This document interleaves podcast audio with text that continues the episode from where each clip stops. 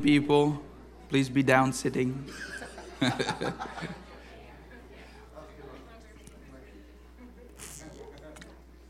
All right. I love it when we get together. Um, it's wonderful. I mean, and I never get bored of saying it. It is such a privilege to meet as the body of Christ.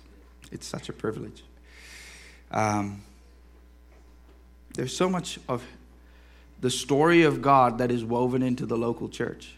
Just like you heard what Barb and Rich were sharing, it's, it's so uh, impactful when you realize that the testimony of any local church is the lives of the people. So it's not about the preacher you have. I can guarantee, I can guarantee that right now. It's not about the preacher that the church has, nor the kind of ministries that they host. It is the lives of the people within the local church. So let that serve as a reminder to you, and as Rich said, a caution to, it was an encouragement, but it's also a caution. Esteem one another highly. This, I cannot stress this enough because you will come across believers in the local church who rub you the wrong way and are not really your cup of tea. But esteem them highly because these are precious children of God. Some of them might not even get things right, but esteem them highly and honor God in that because there is a treasure in there.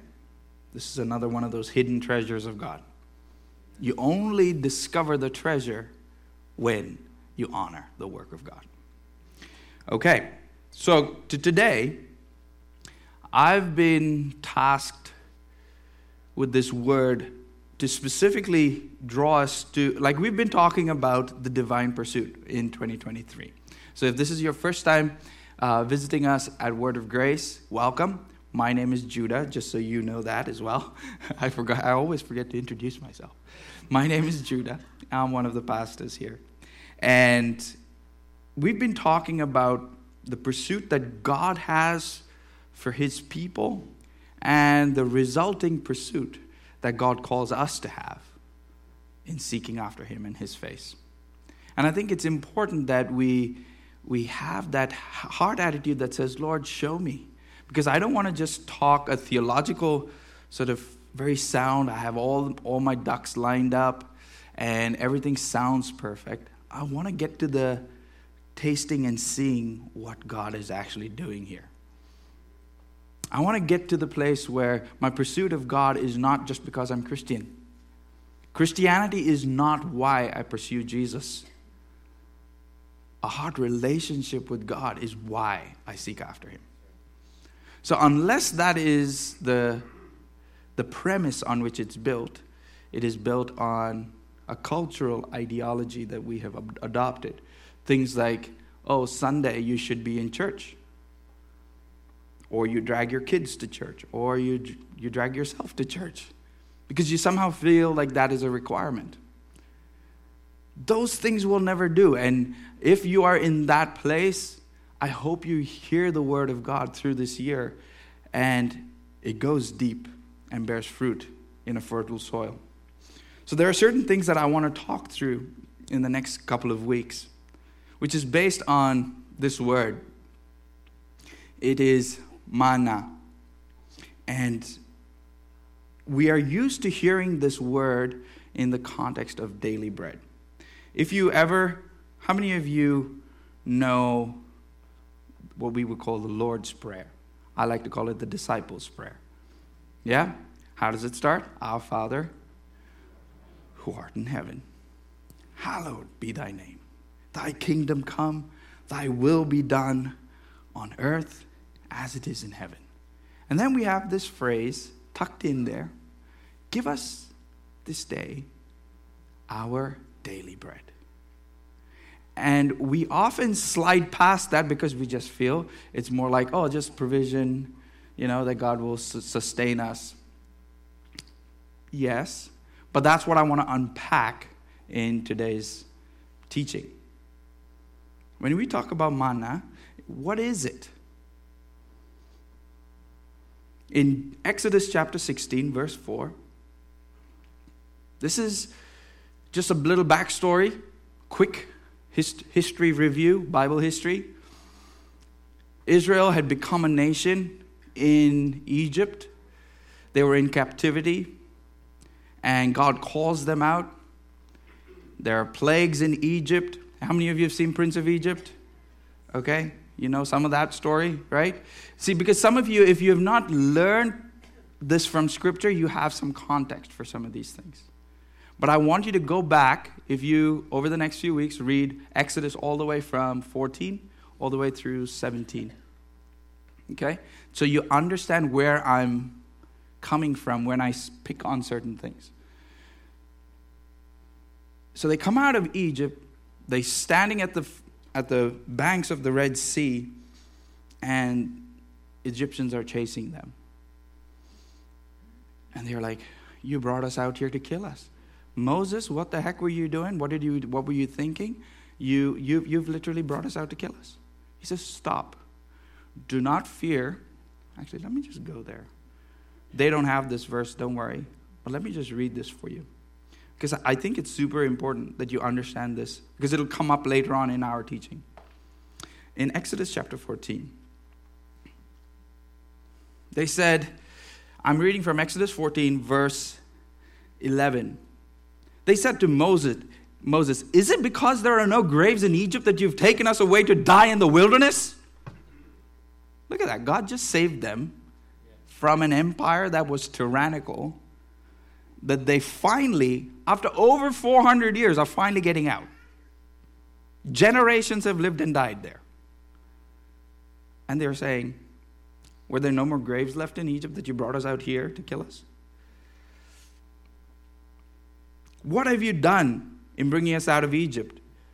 Is this not what we said to you in Egypt? Leave us alone that we may serve the Egyptians, for it would be better for us to serve the Egyptians than to die in the wilderness? And Moses said to the people, Fear not, stand firm, and see the salvation of the Lord, which he will work for you today. For the Egyptians whom you see today, you will never see again. The Lord will fight for you, and you, this is a very big verse. This one is one of those verses that gets skated by in the, in the narrative, but this, I would say, is the key that everything hinges on.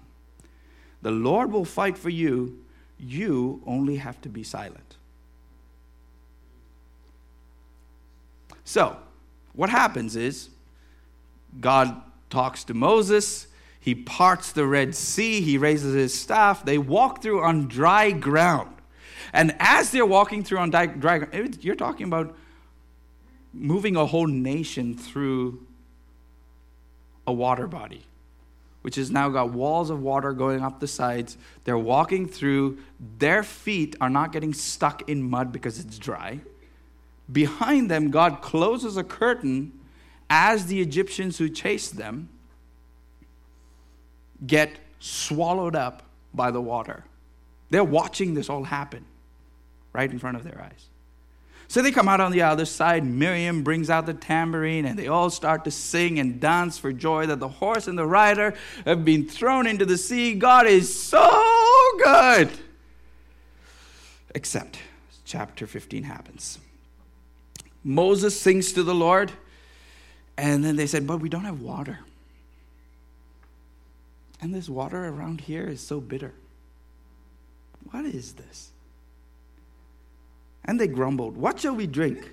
This, I'm talking about literally a, days apart from li- watching an entire army coming, chasing you down. God saved you, first of all, out there. How you even managed to get out of Egypt?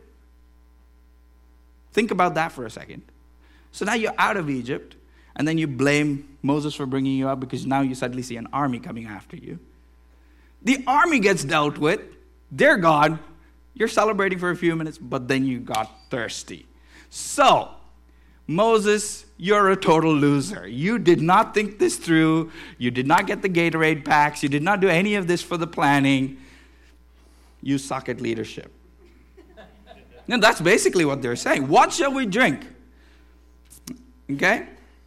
And the Lord showed him a log and he said, Throw it into the water and the water will become sweet. So there, God made a statute and a rule. Listen to this one. Because there he tested them. If you will diligently listen to the voice of the Lord your God and do what is right in his eyes and give ear to his commandments and keep his statutes, none of the diseases that the Egyptians had will fall on you, for I am the Lord, and this is where you get Jehovah, Yahweh Rapha. I am your healer. This is where it comes from. Then they came to Elim, where there were 12 springs of water and 70 palms, and they encamped there by the water. I'm not going to get into that part right now, but the fact that they were passing through, and how many miracles have you just seen? Three, right? Three big miracles. You're like, these are not just like happenstance. Something supernatural happened. So God already has shown himself to be patient with a very grumpy bunch of people who feel like God should really, really do a better job of giving them a better leader, first of all, because this guy sucks. He, he doesn't even know how to do half of this leadership stuff. Right? And I mean, what kind of groceries, what kind of, like, where he's taken us through a desert. What gives? Like, we got kids, I've got grandparents, like, what was he thinking? So now we get to chapter 16, which is where I'm getting to. And in verse 4, the Lord said, Behold, I'm about to rain bread from heaven for you. Why? Because they were grumbling again. They were like, What should we eat? We don't have anything to eat. So God sends quail from heaven in the evening to, like, literally quail were dropping. I mean, Woodcrest Point would be like out of business because it was like they were just dropping into people's laps. No hunting required, no dogs needed. Straight birds falling in your lap. Right? So they had meat. And in the mornings, God said, There will be bread raining from heaven for you and the people shall go out and gather a day's portion every day. And this is, do you have Exodus chapter 16, verse 4? That's okay. It says that I want you to go and pick up a portion every day. And it says this that I may test them. Wait, I thought you were just feeding them. Mm-mm. The manna that was coming was for testing something else. So I'm, i want to test them whether they will walk in my law or not. And God has certain conditions. He tells them, go get some stuff. It will be on the ground for you every morning, soon after the morning dew. Okay? Can someone get the back door? Yeah, cool. Um, so there will be food on the ground. Gather it. It'll look, it looks like fine like flaky coriander seed kind of looking thing. You pick it up, you can boil it, bake it, make bread for yourself if you wanted to, or just eat it like that. Good stuff. But everyone, I'm going to give you a measure. It's an omer, which is about two quarts per person in your tent. Go pick up two quarts per person every day. Don't pick up more, just for each person. Wait, I'm a 200 pound plus guy and uh, I need at least three omers because I need at least six quarts to fill this guy. And there were guys like that. And the ones who had very little, because it was one quart and they were a big guy, guess what? By the end of the day, they were full. And the person who had like, oh my gosh, this is a three year old kid, and you gave them one quart of, they had more than enough. They were full. It was never too much or too little. But to the one who tried to outplan God in the process, for them, God says, for the one who takes too much, it will rot and have worms for them by the next morning.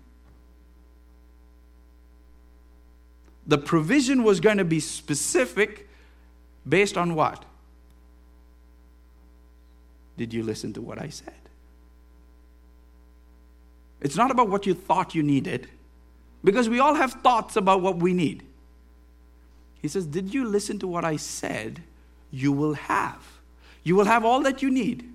But you thought you, you need to figure out what you need, and I will tell God how much I need. And it's definitely not two quarts. Okay. And God says, How long will these people test me? So when you get to this passage here in Exodus chapter 16, verse 15,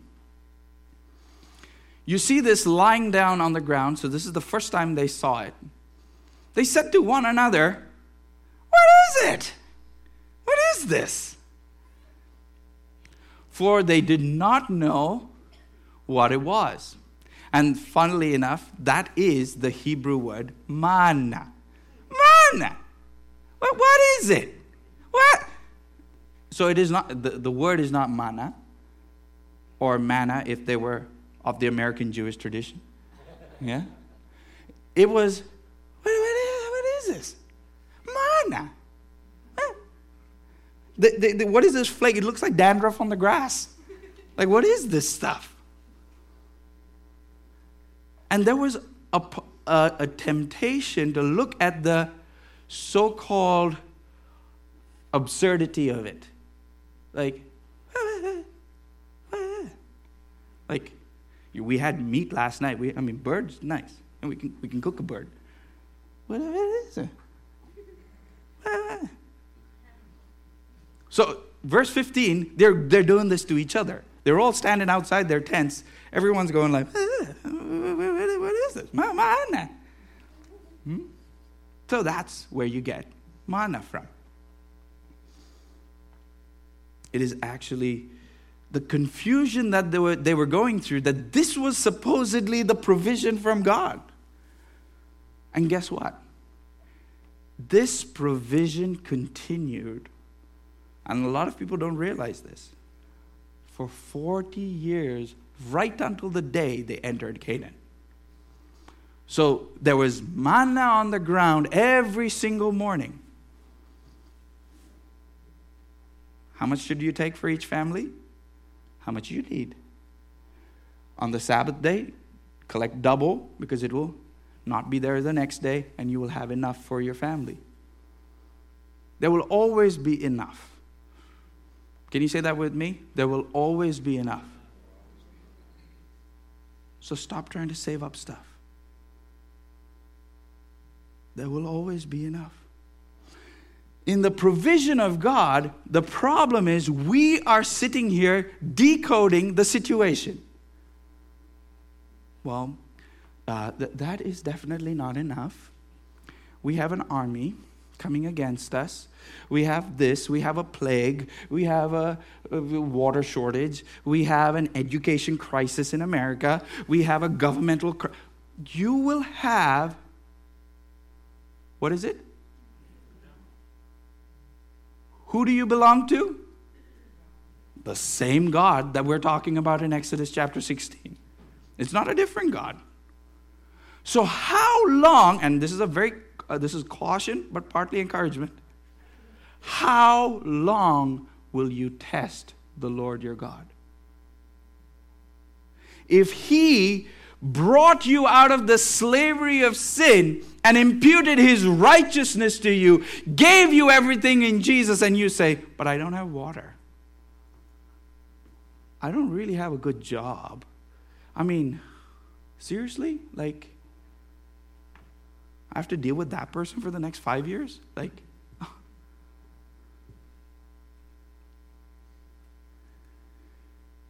okay, the point is made. There are two aspects here of manna that you need to understand that the provision of God is coming not just as a provision to meet your need, but to test the faith that Donovan was talking about. The testing of your faith, let's go to James chapter 1. That's where we were last week, right? James chapter 1, verses 2 to 4.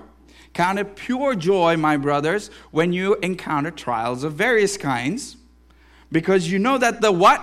testing of your faith produces steadfastness, and steadfastness should have its full effect, that you may be perfect and complete, lacking in nothing. What is God's intent here? He wants to mature a son into adulthood. When he brought them out of Egypt, he had kids with diaper rash. They were they were grumbly, life is about me kind of people. And in the process, God gave them opportunities to respond. Every single time. And it hinged on what? Did you hear what I said? Did you hear what I just said? No, no, no, no, no. Yeah, we heard yeah, we heard you. We will do whatever you tell us to do. Because it's a rule or because you're connected to me and I matter to you? Which one is it? The problem is in Christianity, we do the things of God because we're like, well, I guess it's a Christian rule. I, I, I, I should uh, tithe. Um, I should read my Bible. I should not swear. Swear? Okay, let's cut that out. Why? Because you're Christian? Or because your heart is connected to the one who says, I have called you out by name. You are mine. You belong to me. So every provision I give you is connected to you growing up. Every provision I give you is a test, not for failure. And that is one thing that Donovan was talk, touching on when he talked about how steel is tested. What do you think they're testing for? Its breakability or its withstandability? if you're down, if your primary reason for testing something is to see how much it will fail, what's the point? Whereas you're saying these are the impacts that this, this item is going to go through. It should withstand that and nothing more. I'm not going to go and take a, a, a sheet of uh, steel and see if I drop Mount Everest on top of it, whether it will withstand it. That's pointless. It was never, I mean, there's never going to be a steel sheet that needs to withstand the weight of Mount Everest. Neither are you. So, God at each stage of the journey produces a place of testing not to watch you fail, but rather to say, Would you heed the word that I have said so that it finds root. We'll talk about that a little bit more. But how does faith come?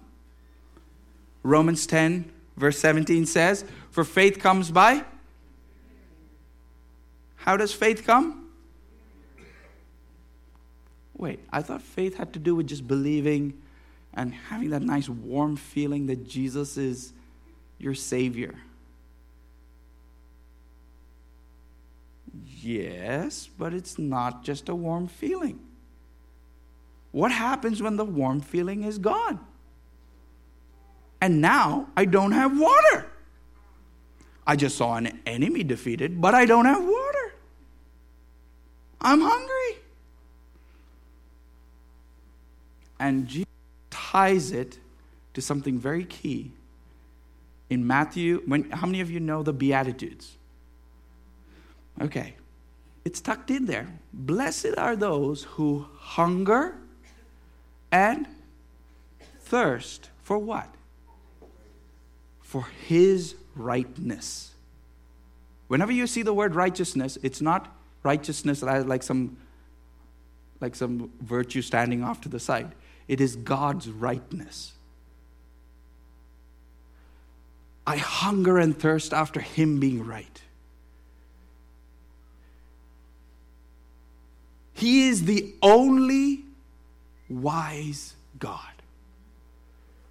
The problem is we think, yeah, he's wise, but I'm pretty smart too. He gave me a mind to really work through. I know God gave you a sharp mind, but I'm telling you, when it comes to whether you should take two quarts or three, he is wise. But it doesn't make sense. That math does not add up. You are the only wise. I hunger like I hunger for no other food. Because my hunger is often tempted by my perspective of what the situation is. So when the trials come to test it, it's not him saying, Let me see how long you can go without food. That's not his goal. He's saying, Will you wait for the food that I have? Because my kind of food won't make sense. It'll look like manna. Manna. Wait, wait, wait, wait, what is this? I asked for $2,000 to pay that bill. What is someone giving me two frozen pieces of hamburger meat? I don't need frozen hamburger meat. I need $2,000. Are you ready to receive hamburger meat?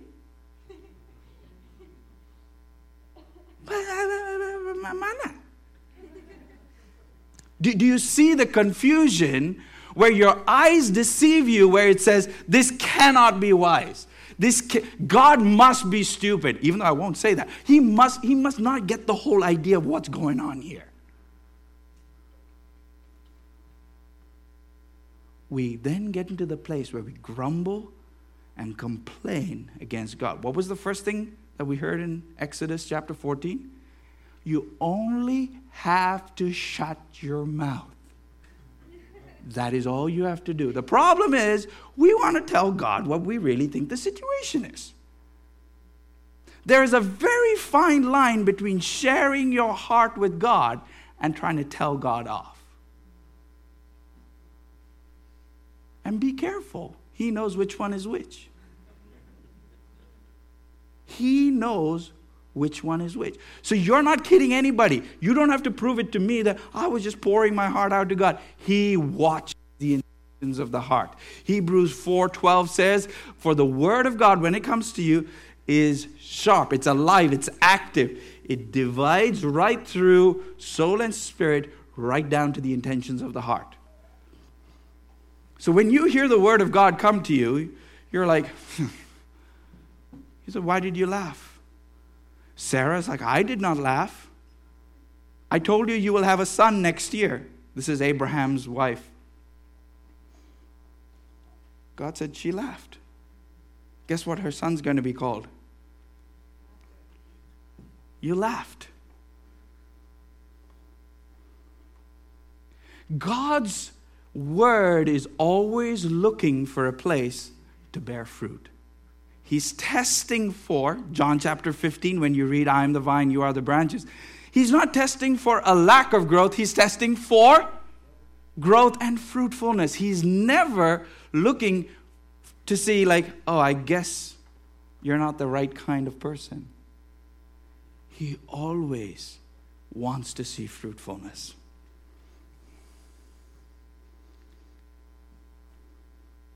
Without faith, it is impossible to please God. Whoever comes to God must believe that He exists as the one He says He is. So when He says, I will be provider, like for instance, this morning while we were in worship, we heard that.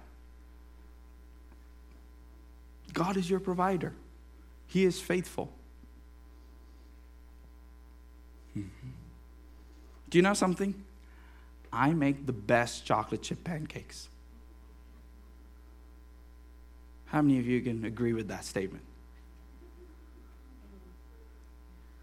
I got one taker so far. I make, I'm telling you, I promise you, I make the best chocolate chip pancakes. Why, why, why, are you, why are you having a hesitation? You haven't tasted my chocolate chip pancakes. Why have you not tasted my chocolate chip pancakes? It's an unarguable, objective fact. Why do you not know that mine pancakes are the best? It's because we haven't had breakfast lately. Neither have you come over. When I'm but if you ask my kids, I am the best chocolate chip pancake maker there exists on the planet or in the universe. Mom is not even a close second. Why? Because they've tasted and seen it. They have enveloped themselves into a relational connection which draws them to such a proud statement that seems almost ludicrous to someone else saying it. So someone else hearing it, they're like, We know your dad loves you. Chill, kid. Your dad's no chef. I mean, he loves that Aldi pancake mix. That's about it. right? He doesn't even make the real stuff. Like, you could have all the reasons, but if you try convincing my child of that, there's not a single thing that will shake them from that. Why?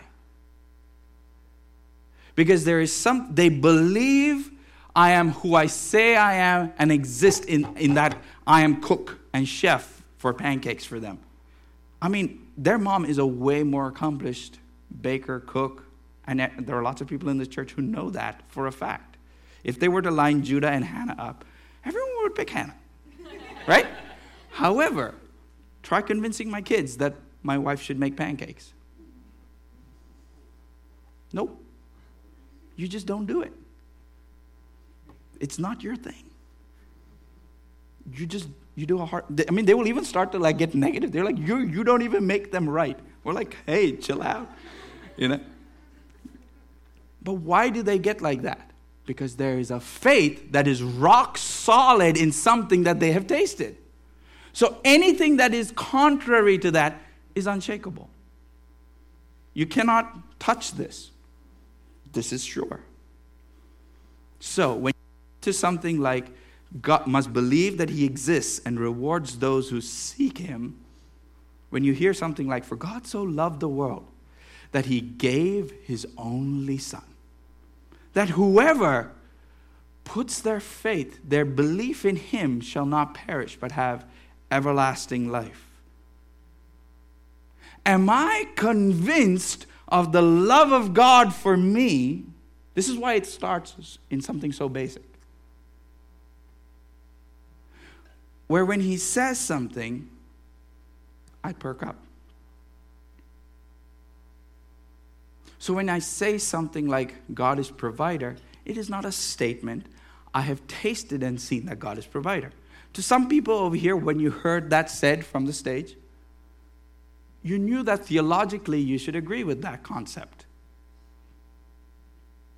But on a heart level, you're like, I still can't pay my bills. Or I'm, and the disconnect is only a love response away.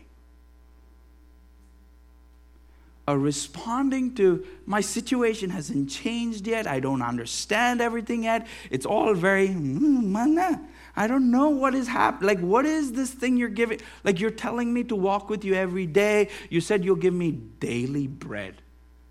I mean, what is that? I don't need daily bread. I need like something a little bit more meaty.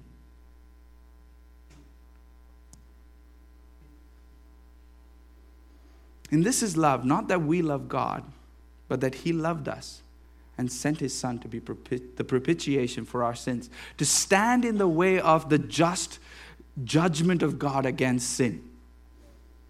The wrath of God that was coming to, to judge every sin was laid on Jesus. That's how you know God loves you.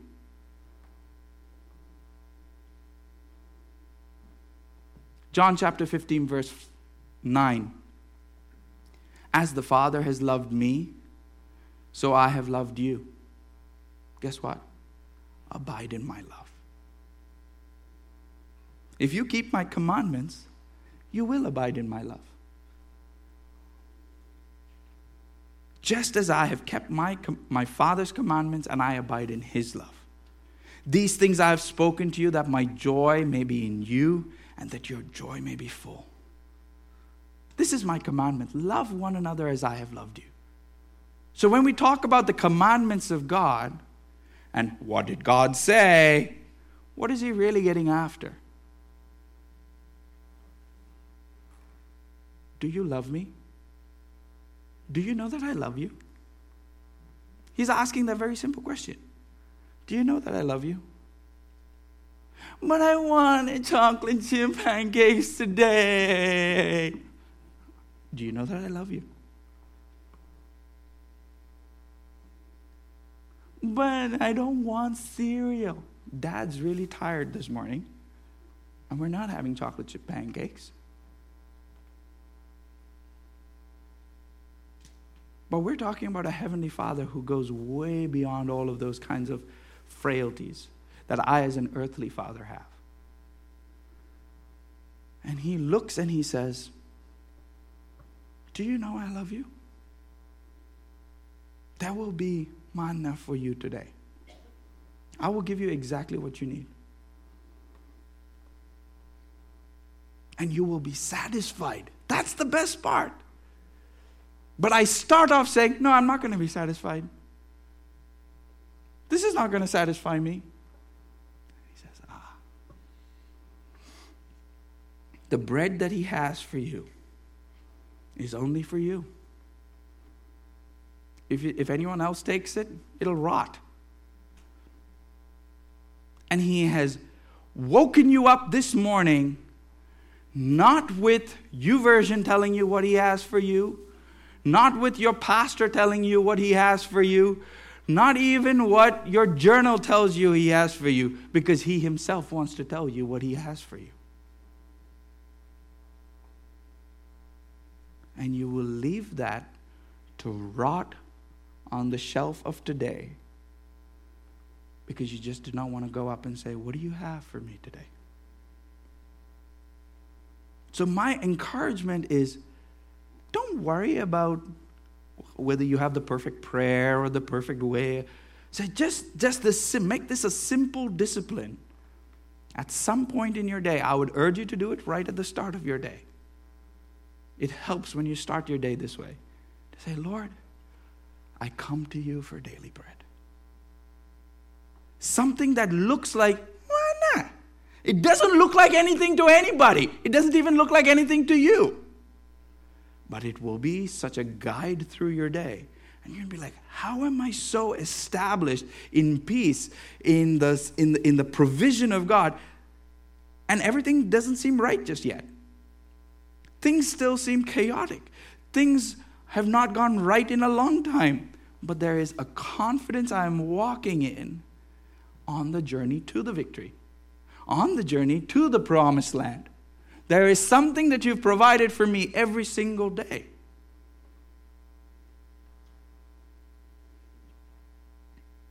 So believing always starts with love. If believing does not start with love, but starts with a requirement or an obligation, step back, go back to saying, Lord, affect my heart. Because when I hear your voice, it shouldn't be, oh, I guess you, okay, uh, it shouldn't be that that drew you to the table. It'd be, you love me. You are calling me here for a reason. You have told me to come up here for a reason. What? Okay, uh, how many of you are familiar with that response? We do that to God constantly. When He calls us up to something and He says, I've sent you my word to test you. And I am not looking for you to fail, I'm looking for you to succeed in this. But do you know I love you? Your success or your failure does not determine that. But do you know that I love you? That I've called you for a purpose? So there are three H's I want to cover. When your heart is established that faith is the bedrock that he's testing, right?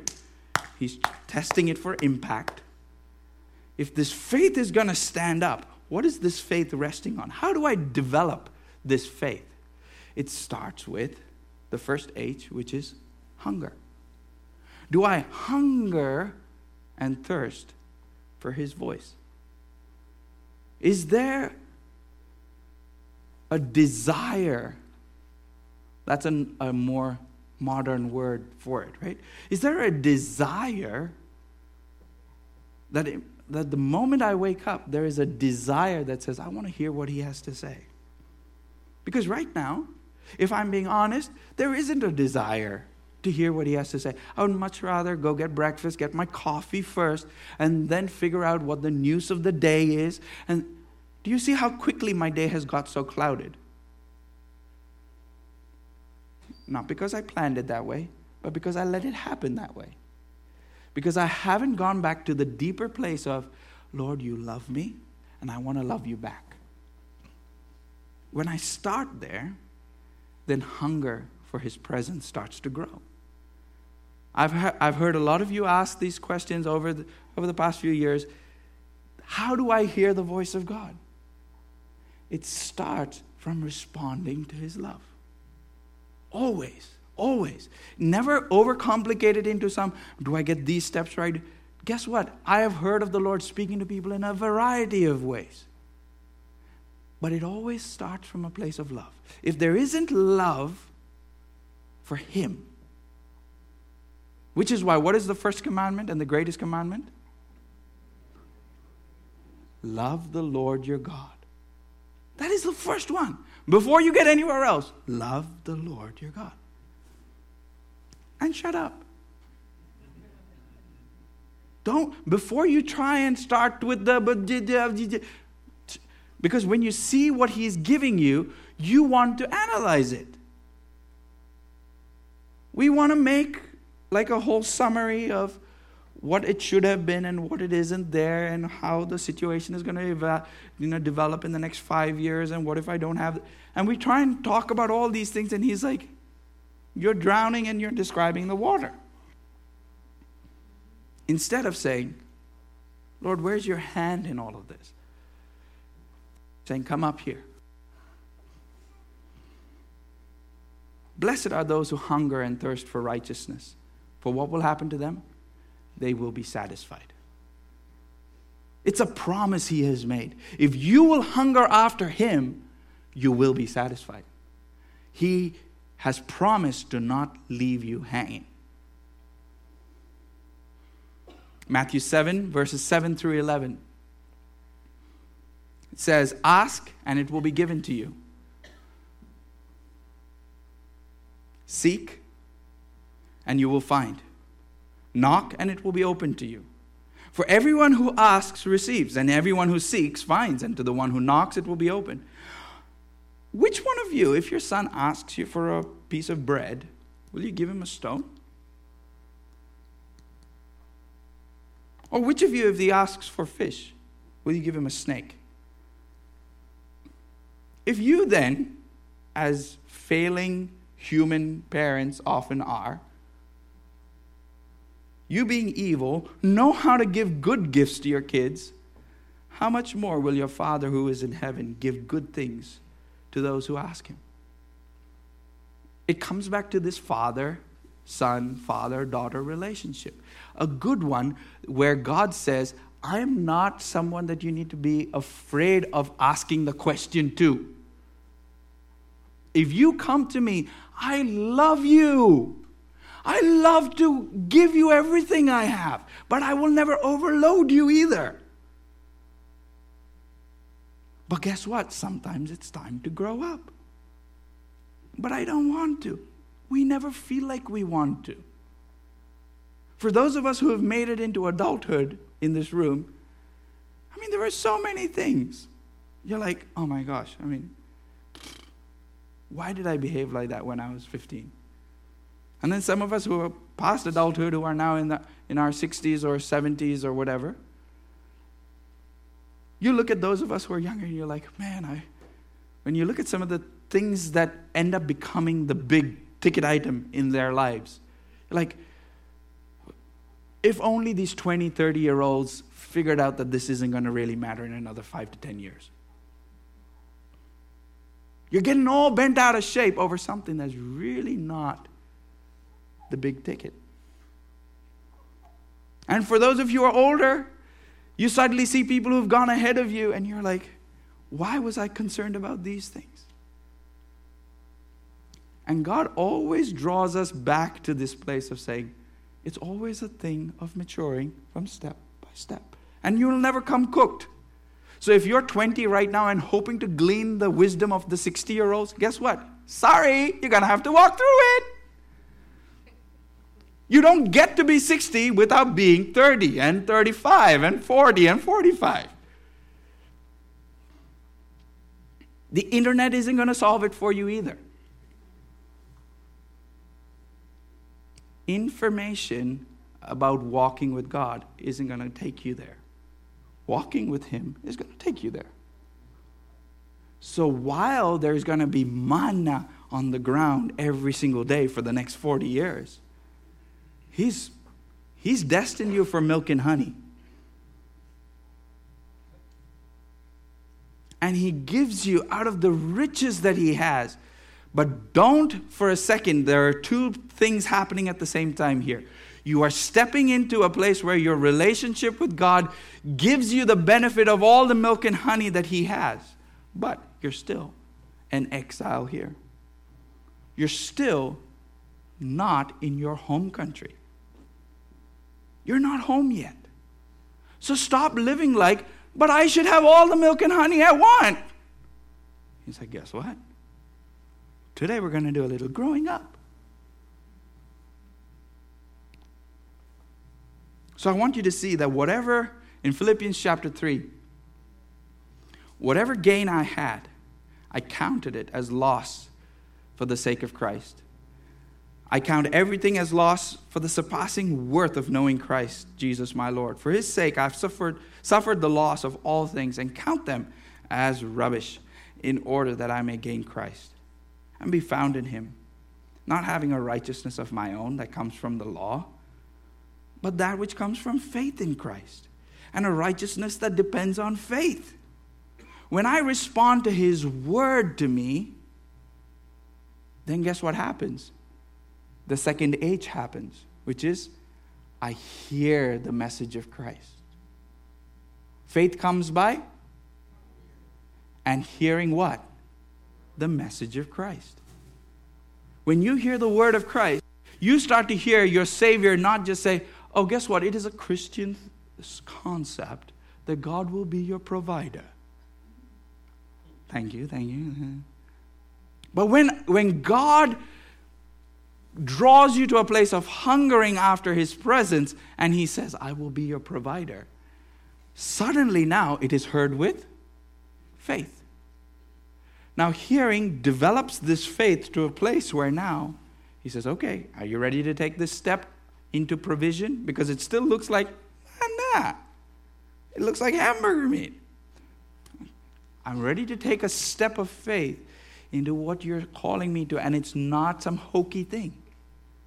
It's not some hokey hokey kind of like, oh, believe it and receive it in Jesus' name, amen. No, it's not that. You're taking a step with the one who has hold of you completely, and he says, Let's go. Let's go. Let's take this step. And when you take a step, it's called heeding, which is the third H. So when you hunger after his presence, you begin to hear him. When you begin to hear him, now comes the step of getting out of the boat. Uh, water and human body don't mix. I will go straight down. But he said, Step out. Jesus, are you not aware of science or something? He said, Step out. It looks stupid. I will look stupid to everybody. That's okay. It looks like manna. Okay, step out. How am I standing on water? And there will be people in your lives who look at you and say, How are you standing on water? And you're like, um, well, I don't know. Because even to me, I don't know. But I know his daily bread will sustain. And what he has tested, I have come through because I responded to his voice.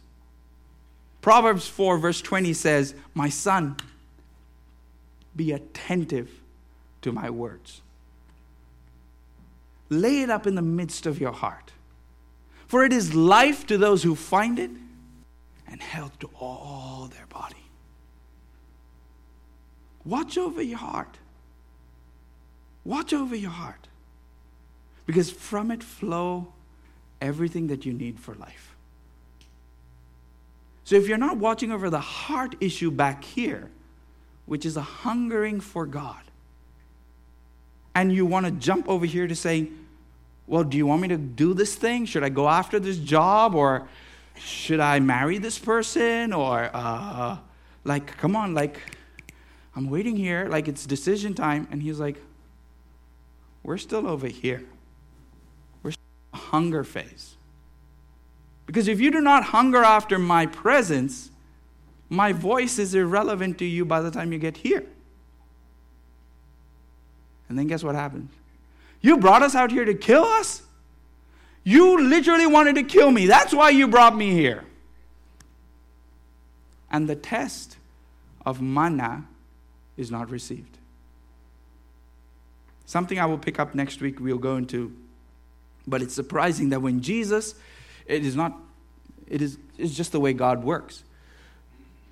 This whole episode of them coming out of Egypt and being tested with manna and the water. Jesus, when he was taken into the desert to be tempted by the devil in the wilderness, the first thing the enemy, Satan, comes to him and says, Tell these stones to become bread for you. And then what does Jesus quote?